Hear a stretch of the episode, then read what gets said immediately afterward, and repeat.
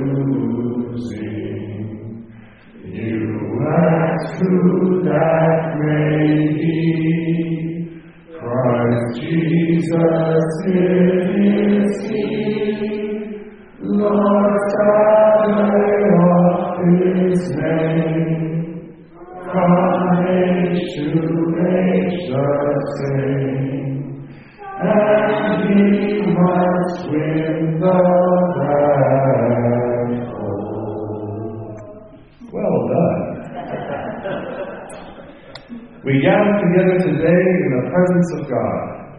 We seek to serve with an unending mind.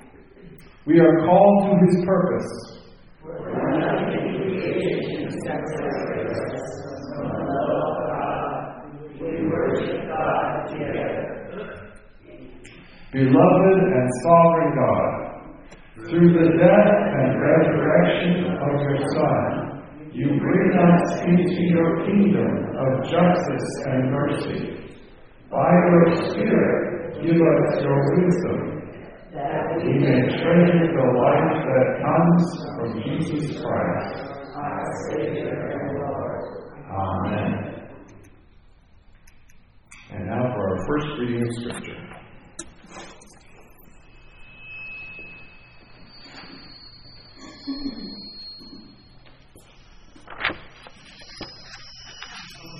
Our first scripture is from 1 Kings chapter 3 verses 5 to 12. At Gibeon the Lord appeared to Solomon in a dream by night, and God said, Ask what I should give you. And Solomon said, You have shown great and steadfast love to your servant, my father David, because he walked before you in faithfulness, in righteousness, and in uprightness of heart towards you. And you have kept for him this great and steadfast love, and have given him a son to sit on his throne today. And now, O Lord my God, you have made your servant king in place of my father David. Although I am only a child, a little child, I do not know how to go out or come in. And your servant is in the midst of the Father whom you have chosen, a great people, so numerous they cannot be numbered or counted. Give your servant, therefore, an understanding mind to govern your people, able to discern between good and evil. For who can govern this, your great people? It pleased the Lord that Solomon had asked this. God said to him, because you have asked this and have not asked for yourself long life or riches, or for the life of your enemies, but have asked for yourself understanding to discern what is right. I now do according to your word. Indeed, I give you a wise and discerning mind. No one like you have been before you, and no one like you shall rise after you. The word of our Lord. Praise you,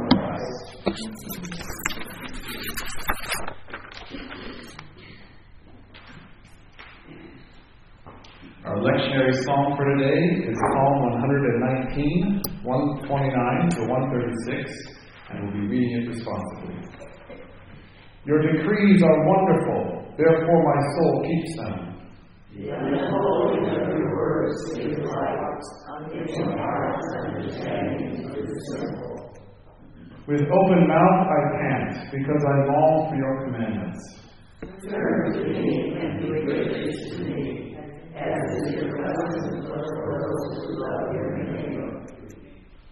Keep my steps steady, according to your promise, and never let iniquity have dominion over me. Redeem me from.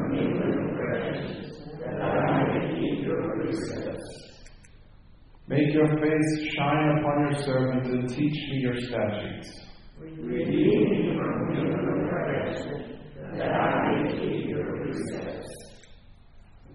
And now for our next hymn, Oh, for a thousand tongues to sing, although maybe it's more like 25 to 30.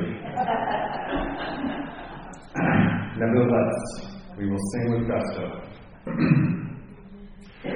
Oh, for a thousand times to sing my great Redeemer's praise, the glories of my God and King, the of His grace.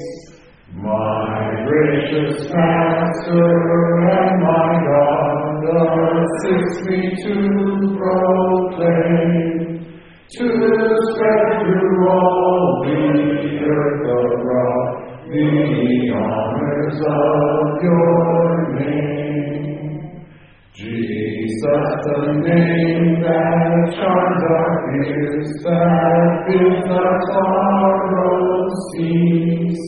Tis music in the sinner's ears, tis life and health and peace. To God glory, praise and love be now and ever given by saints below and saints above, the church in earth and heaven. Our second reading of Scripture from the New Testament comes from Paul's letter to the Romans, chapter 8, verses 26 through 39.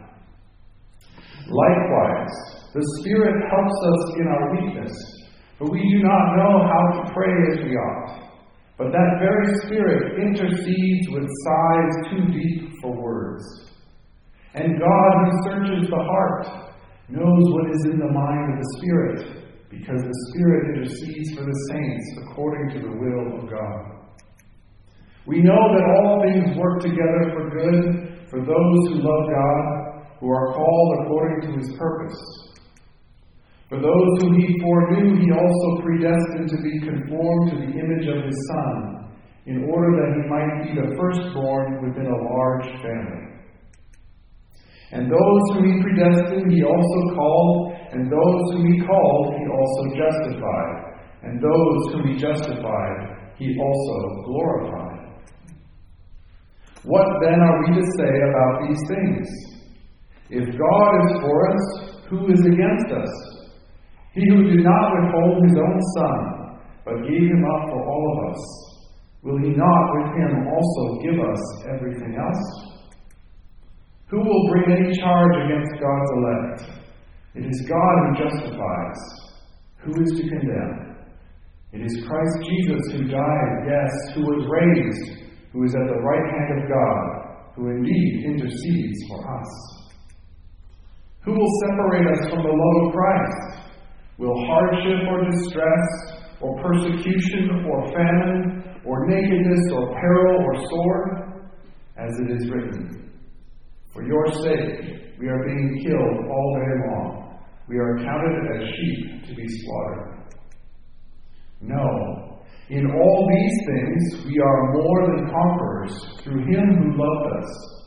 For I am convinced that neither death, nor life, nor angels, nor rulers, nor things present, nor things to come, nor powers, nor height, nor depth, nor anything else in all creation will be able to separate us from the love of God in Christ Jesus our Lord. The word of our Lord. Praise to you, O Christ. The Holy Gospel according to Matthew, the 13th chapter.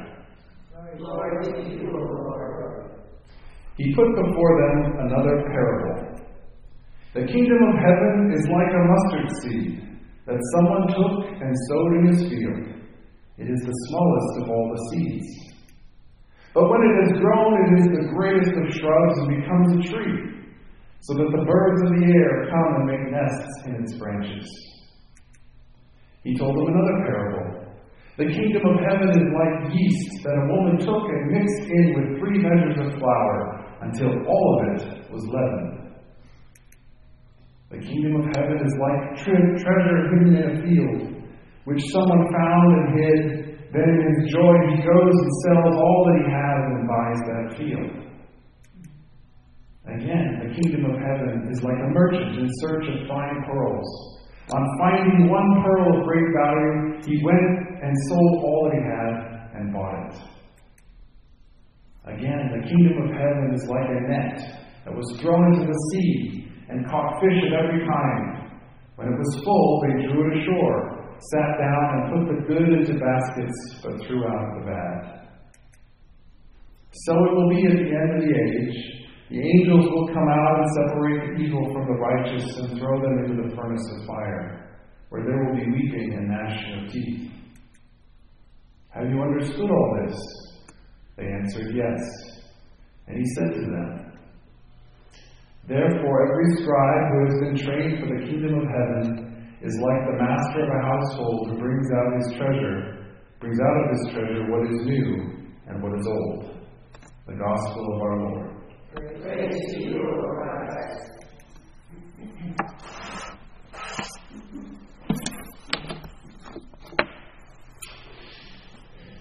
There's a scene in the epic story of the Lord of the Rings where two characters are talking.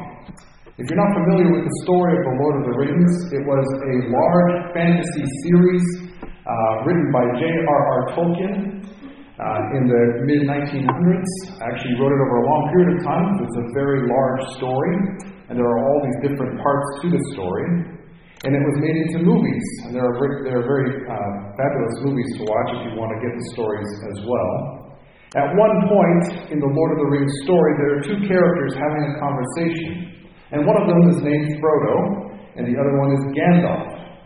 Frodo is a hobbit, and in Tolkien's world, hobbits are very, very short people who live underground. Basically, three feet tall or less, and they live a very simple life of gardening and agriculture, and like I said, they have hobbit holes in the ground. Gandalf is a wizard, and in this world of fantasy that Tolkien has created, Gandalf is one of the most powerful characters in the entire world.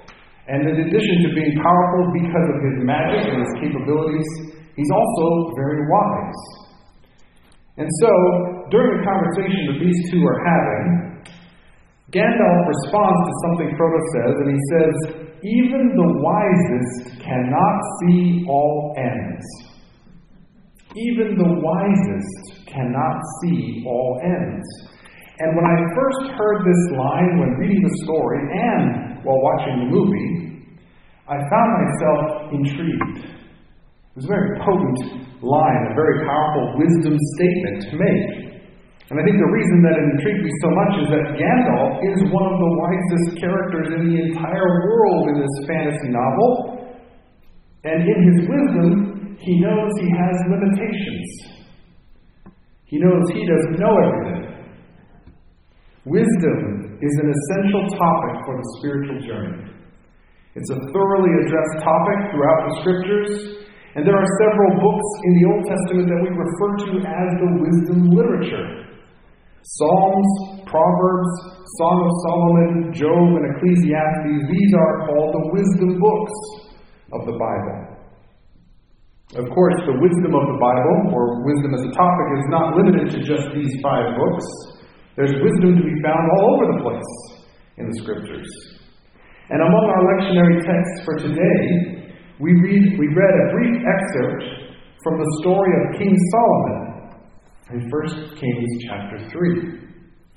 Solomon is regarded as one of the wisest characters in all of the Bible, if not in all of human history.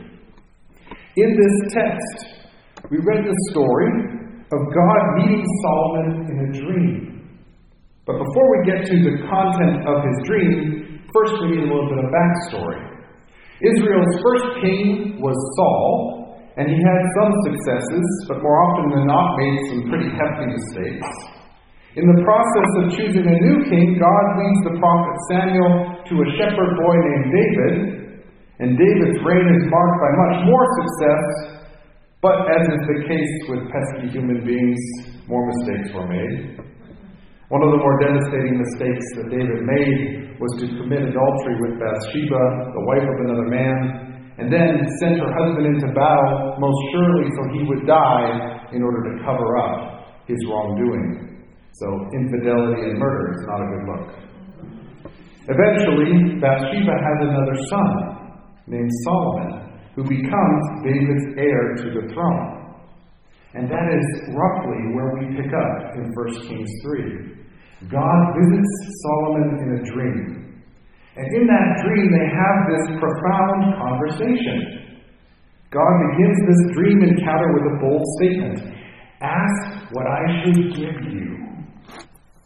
Wow! God just asked me what I want? What a question! In case you missed it, that is a radically profound question. God is asking Solomon to reveal his desires. And that's not an insignificant request. Our desires speak to the state of our soul, the core of our being, the structure and the content of our hearts. When we articulate, when we speak a desire, it's coming from somewhere deep down inside. And to ask someone else what they want, what they desire. It's a big deal. Not just because the person has to be vulnerable and willing to share what they want, but also because what they share about their desire will reveal some deep truth about what's going on in their heart and soul. I've wondered about this story. I've wondered if this was some kind of a test, a way for God to invite Solomon to reveal himself. And there are few places as intimate and as close as meeting someone in their own dreams, right? You're, you know it's just you and him, and no one can overhear the conversation. The question that God asks is deep, the location of the conversation is profound, and Solomon's answer does not disappoint. Solomon's response is three verses long, and it is dripping with humility, transparency, and reverence for God's power and for God's providence. Solomon recognizes all that God has done for his father David, all that God has done for God's people, and Solomon recognizes the weight of the role he now has as the king of Israel. In verse 10, the author states, It pleased the Lord that Solomon had asked for wisdom, for that discerning mind. The remaining verses go on to reveal why God is pleased with that response. But something got my imagination wheels turning. What if Solomon had asked for something else. Give me mountains of gold. Give me an unbeatable army. Give me a castle the size of a city. Give me the power to overcome all challenges. Give me the ability to travel in time. Give me the ability to travel to every century of human history, find their best dessert, bring it back to my time in history, and make all the best desserts from every era. Solomon could have asked for that, especially ice cream. You see, there were literally billions of things Solomon could have asked of God. But when he took a look around and surveyed the responsibility of leading a nation, when he noticed the gifts and graces God had given his father, when he saw how much power he already had, he knew that in his heart he wanted to be able to do this job well. He knew that in order to do such a job well, he would need wisdom. Wisdom. Ironically, though, Solomon reveals that he already has a fair amount. To ask for wisdom may be the wisest thing anyone could ever do.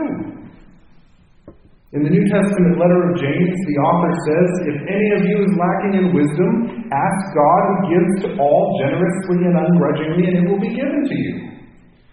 Did you know that wisdom is free? You don't have to pay for it. All we got to do is ask, and it will be given freely. Solomon asks for wisdom, and God answers that prayer. Now, it's true that Solomon asked for wisdom, and God gave him a whole lot more in addition, right? God says, You asked for this, and I'm going to give it to you because that pleases me that you asked for that. But in addition, I'm going to give you these too the things you didn't ask for wealth, power, and prestige. But this is not a formula. So we have to recognize that we can ask God for wisdom, but we can't assume that we're also going to get all the things that Solomon got, in addition to what he asked for. His journey and our journeys will all be different. But the common denominator is that when we ask God for wisdom, He will give it.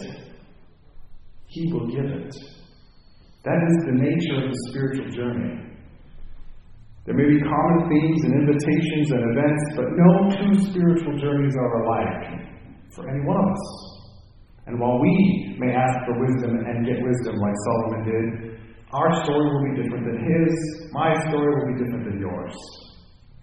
But we can lean into the promise of Solomon's story that if we ask for wisdom, as he did, and we ask with genuine humility and an open heart, God will answer that prayer and help us to grow in wisdom.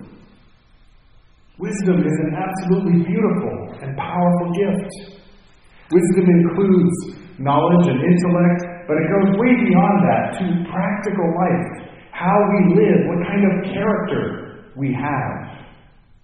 Wisdom is not necessarily the same thing as being smart or clever or intelligent.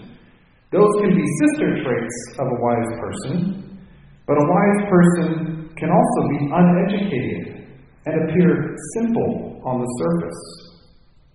Wisdom is where humility, listening, and learning and truth, these all intersect. And there are some crazy, freaking smart people in the world today who are really not that wise. There are some people in the world today who we would overlook and dismiss and walk past, never give a second thought to, who carry a mountain of wisdom around with them in their heart and soul. So, how do we grow in wisdom as readers of this story? We can, of course, do exactly what Solomon does and ask for wisdom. That's confirmed both by his story and the letter of James in the New Testament. We're invited to ask for wisdom, and God will give it. Great place to begin.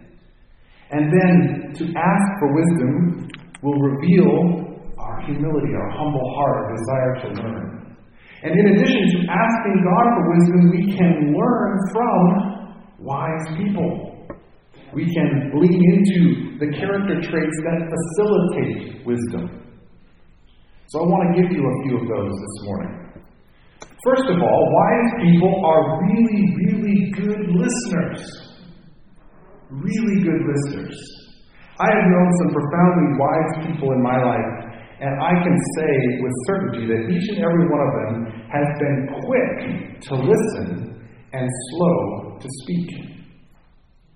Every one of the wise people that I've known has been quick to listen and slow to speak. That quick listening part is the observation that I want to point out today. What's the relationship, you, say, between wisdom and listening? Well, it boils down to the fact that wise people know they don't know everything. Wise people know they don't know everything. It's in their humility and their openness that they find themselves listening more than talking listening more than talking. So, one great way that you can grow in wisdom is by practicing listening more than you speak. It's a practice of humility. Even when we encounter people who rub us the wrong way, or whose personality grates against ours, or who we just don't like, listening works wonders. Listening is a gateway into wisdom. And one key place where listening is needed is in our relationship to God. I wonder what would happen. It's just me being kind of weird and crazy and thinking out loud. I wonder what would happen if every Christian on earth took just 10 minutes each day to intentionally listen to God in silence. Because I know not all of us do this. But what if every Christian on earth, for 10 minutes a day, just listened in silence for God's voice. Didn't say anything, didn't speak, but waited in silence for God. I have a feeling there'd be a lot more things different about the church and about how we interact with one another if we practice listening to God and let that shape our listening in every other aspect. The second thing about wise people that we can learn and grow in is that wise people are lifelong learners. Lifelong learners. When given an opportunity to ask for anything he could ever want, Solomon responded with a request to learn, to get a wise and discerning mind with the ability to discern good from evil. He asked for the mind of a student someone willing to learn. Jesus handpicked 12 people to follow him as disciples. A disciple is literally just a student. They have a teacher and they're in a relationship of learning. Every one of us has the opportunity to continue to learn something. There's still lessons to learn. It doesn't matter how old you are, you haven't learned it all yet. And I'm not just talking about science which I think is really fun and cool and interesting to learn about.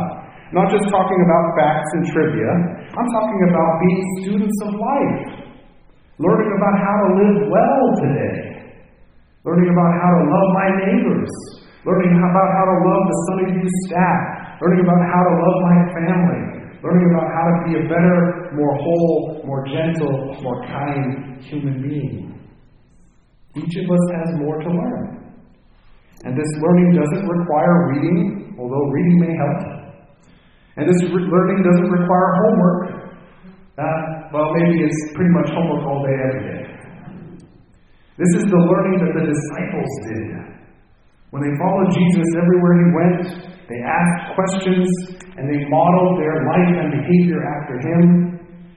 That's how they learned. It was constant, it was all day.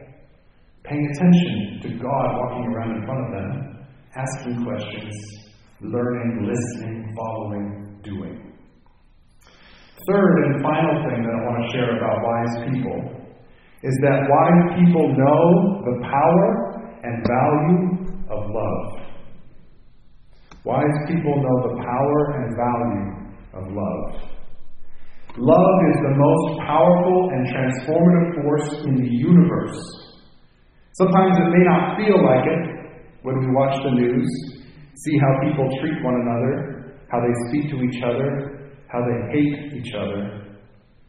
But if what Scripture says is true, in 1 John 4, it says, God is love. Then love is the most powerful, uni- most powerful force in the universe. Love has the power to transform enemies into friends. Love has the power to bring life from death. Love has the power to shatter walls between individuals, groups, and entire nations. Love has the power to break hard hearts and make them soft.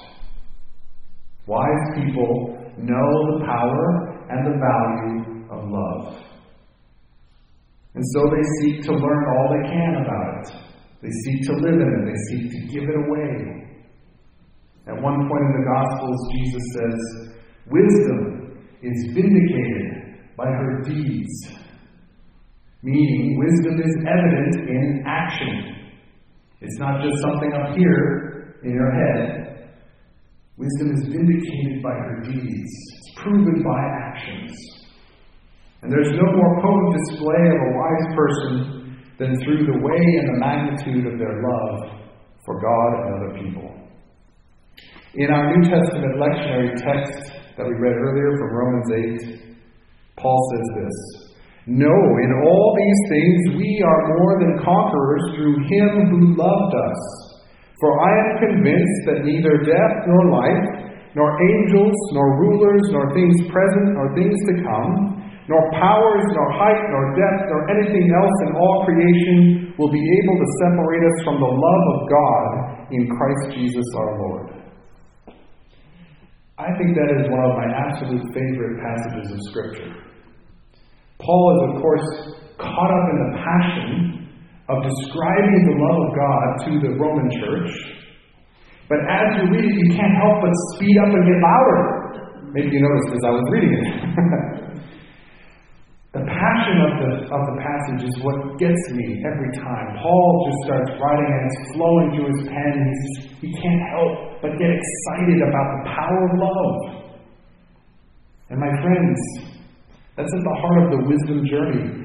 God loves you God loves me. God loves everyone equally. And God has infinite and limitless wisdom. All we need to do is ask. We can identify wisdom when we see it in the world. The question is will we ask for it and seek it and learn about it? The choice is ours. Amen? Amen. Amen. As we continue our service, we're going to sing our next hymn, God of Grace and God of Glory. God of grace and God of glory, on your people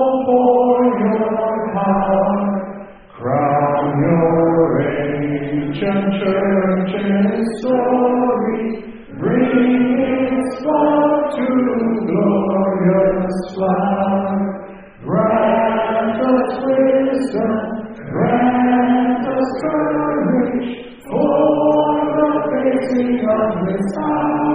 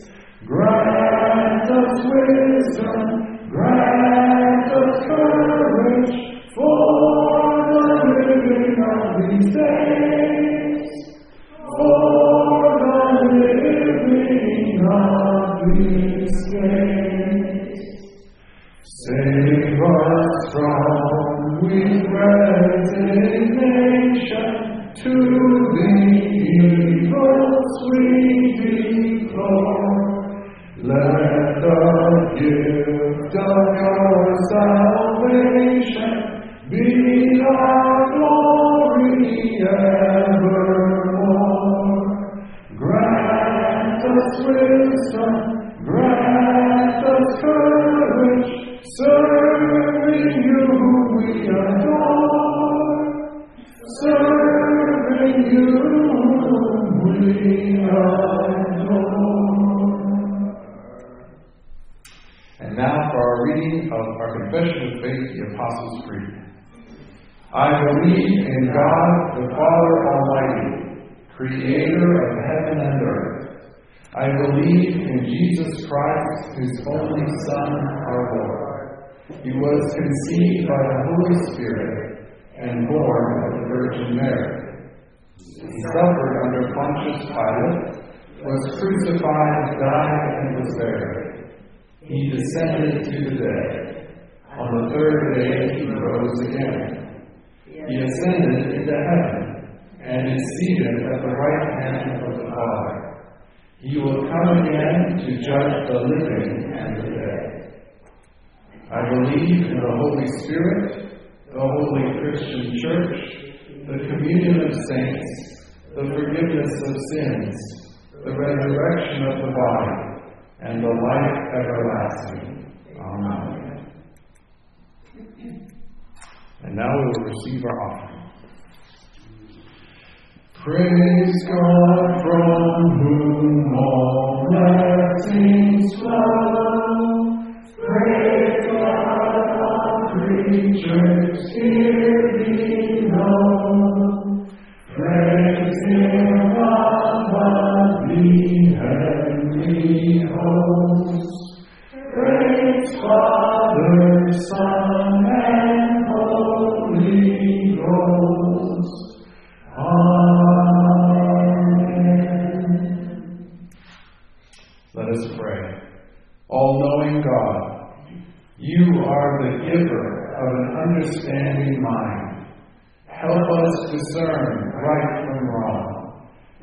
use our gifts to lift the needy. Amen. As we do each week, we reserve time in our service to pray.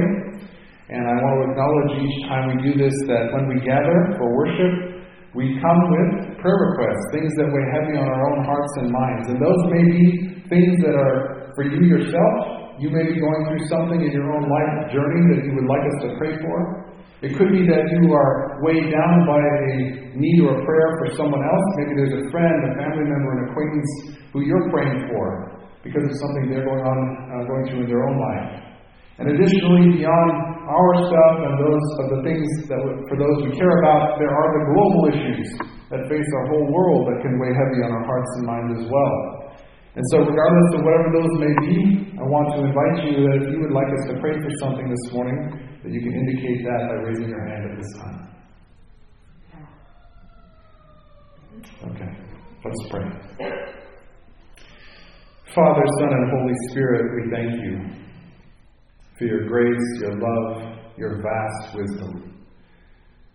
Many of us in this room have raised our hands, indicating that we have prayer requests, things that weigh heavy on us, things that we are continuing to pray for.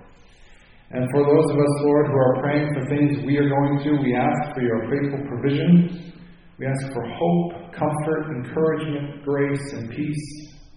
Lord, we pray for those of us who are lifting our hands up on behalf of loved ones in our lives, friends, family members, and neighbors, maybe near, maybe distant.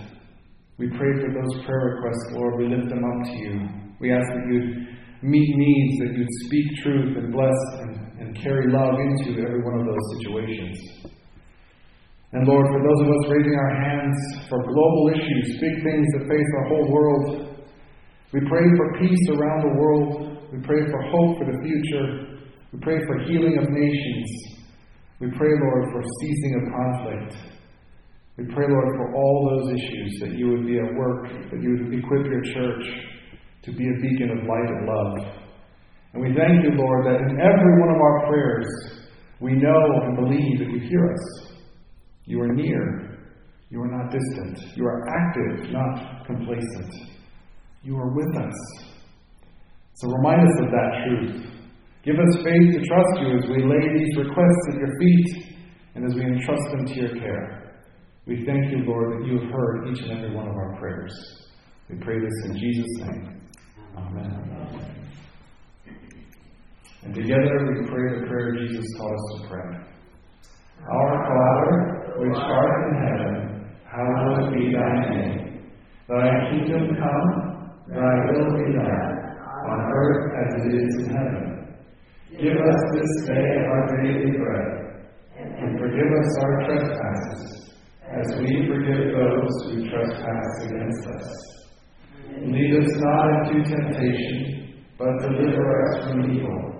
For thine is the kingdom, the power, and the glory, forever and ever. Amen. And now for our closing hymn, Immortal, Invisible, God Only Wise. Immortal, invisible, God only wise, in life inaccessible, hid from our eyes. Most blessed, most glorious, the ancient of days, almighty, victorious, thy great name we praise. Unresting, unhasting, and silent as light, nor wanting, nor wasting, thou rulest in might. Thy justice like mountains high soaring above, thy clouds which are fountains of goodness and love. To all life thou givest, to both great and small. In all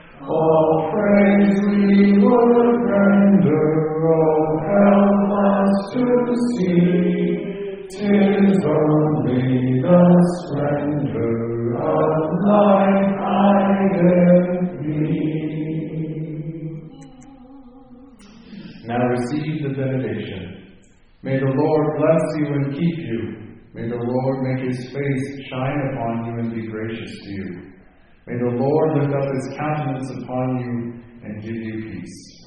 Amen. Go in peace, serve the Lord. Thanks be to God. And you're all invited to join us for food and fellowship in the plum room following the service.